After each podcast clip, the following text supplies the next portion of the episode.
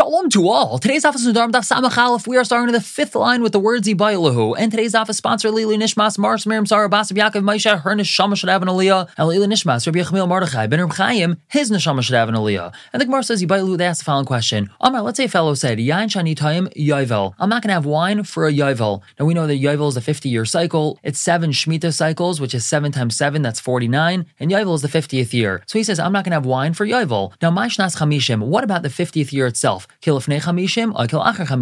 Is it considered like everything before the 50, meaning it's included in his neder, or it's like after the 50, it's not included in his neder? So Tashma, the Tanya, we have a brayso, plucked Rabbi Yehuda Rabbanon. It's a machlek, is between Rabbi Yehuda and the Rabbanon. The pasuk tells us about Yovel v'kidashtem es shnas hachamishim shana, and you shall sanctify the 50th year. What do we learn from here? Shnas hachamishim atam you are to count the 50th year, v'atam shnas chamishim achas, you are not to count the 51st year. Mikanamu from here they said, Yovel ena eliminyan shavua, that the Yovel year does not count as part of the seven year cycle. In other words, you count the 50th year on its own, and only once that 50th year is over does a new count for a seven year Shemitah cycle begin. So it seems to be that according to Rabbanon, the Yovel year is part of his neder. Whereas Rabbi Huda Rabbi Huda says Yovel Oil Minyan Shavua, that the Yovel year is counted as part of the seven years, and that means that when we start a brand new Yovel cycle, which begins with a seven year Shemitah cycle, so the first year of that seven year Shemitah cycle is also the Yovel year. So it seems to be that according to Rabbi Huda, the Yovel year is not part of the neder. And I just continue with this brisa. Amr the Rabbi Huda. They asked Rabbi Huda, Hareyu Omer, but it says in the pasuk, Sheish Shanim Tizras Odecha. Six years you shall plant your field. And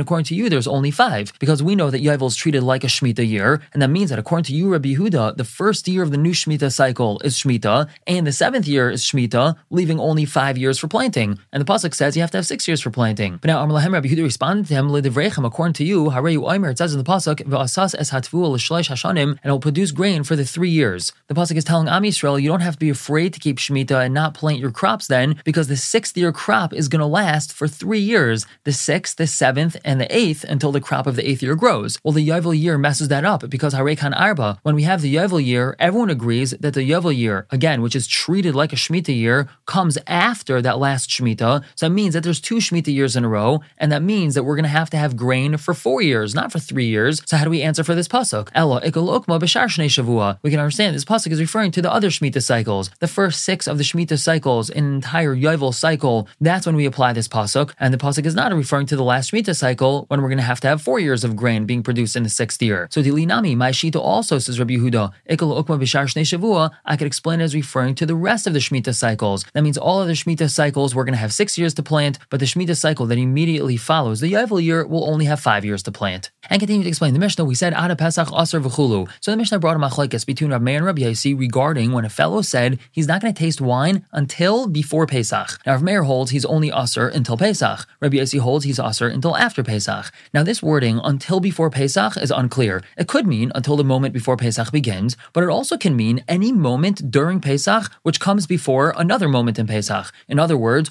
all of Pesach would be Aser because even the second to last moment of Pesach comes before the last moment of Pesach, and therefore his neder would be Chal until the last moment of Pesach. Gemara says, Remember, Rav Meir Savar loy ma'ayil inish nafshe sam chalafon bezan taplas feka. It seems to be that Rav Meir holds that a person is not going to get himself into a suffix. He's not going to say something which is ambiguous and unclear. And therefore, when this fellow said Aleph ne Pesach, he wasn't being ambiguous. He was being very clear. It's up until the first moment of Pesach. Whereas Rabbi Yossi Savar, Rabbi Yossi holds ma'ayil inish nafshe feka that a person will put himself into a matzav of suffix. And therefore, when this fellow says Adlifnei Pesach, since that can be understood in an ambiguous way, and it could be understood that he's answering himself till the end of Pesach, so Rabbi Yossi says that's when he's answering until. But now the Gemara says that's a problem. For I'll ask you Steve from a Mishnah. The Mishnah tells us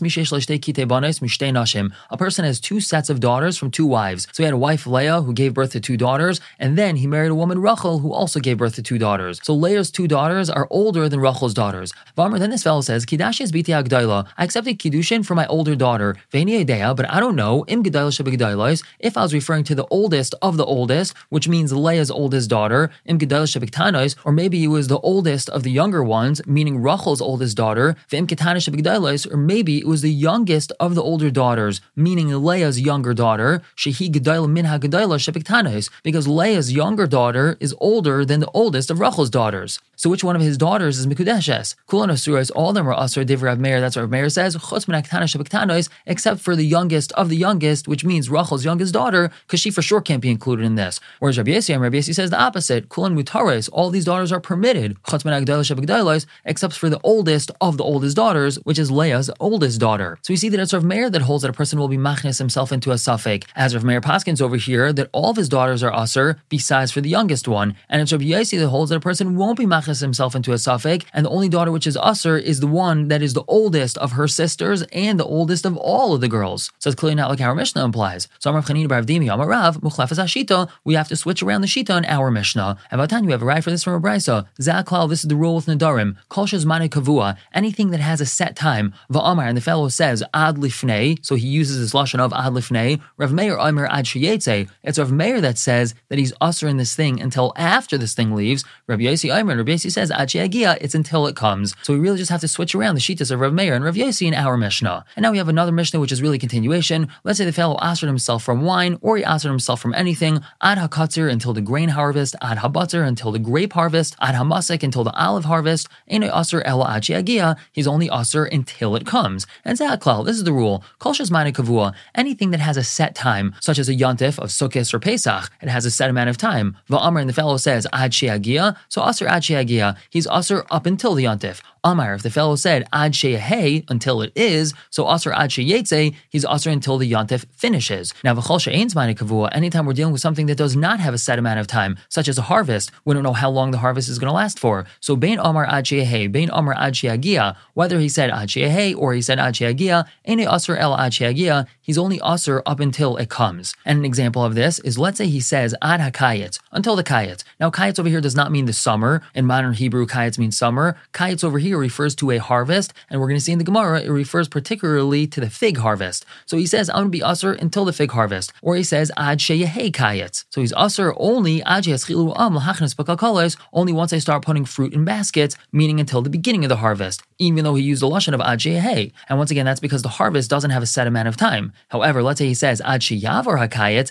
until the kayetz passes, so ad sheyakpilu hamaktuos, then he's usher until they fold up the knives, because over here he was very clear that he's going to be usher until after the harvest passes. And now the Gemara brings a brisa, Tana kalkala sha'amru, this kalkala, this basket they were talking about, that this fellow is usher only up until they start putting fruit into the basket, kalkala shal ta'enim. It's referring to a basket of figs, v'loy kalkala shal anavim, and not a basket of grapes. And this is what we said in our Mishnah, is that he was talking about the fig harvest. Now, why is that? That's because the Lashon of Kayetz means until the picking, and picking refers to taking something off the tree by hand. Now, the fig harvest was done by hand, not with knives, like the grape harvest was done with. So therefore, Kayetz means the fig harvest. Now we're gonna have a machlekes about this. Tanya, we have a brisa. Hanodim pears hakayetz. If a person made a neder, he's not gonna eat pears hakayetz. Ain't aser el ta'enim. He's only aser with figs. Now Rav Shimon Gamliel, and Rav Shimon Gamliel says anovim b'chal ta'enim, meaning he's also aser to eat anovim. Now my time in the Tanakama, what's the Tanakama's reasoning that he's only aser to eat figs? Because the Tanakama holds ta'enim miktatzon biyada. Figs are cut by hand. Anovim le miktatzon biyada, but grapes are not cut by hand. Whereas Rav Shimon Gamliel, Rav Shimon Gamliel holds anovim nami, grapes as well. Kimuradadon, once the stems dry out, miktatzon biyada, so then he will remove them, he will cut them with his hand. It's only when the stems are moist and fresh, he cuts them with a knife. But once they're dry, so then he'll just break them off with his hand. So when he answers himself from Paris Hakayat, he's including grapes as well. We're going to stop here for the day, pick up tomorrow, continue to explain the Mishnah. For now,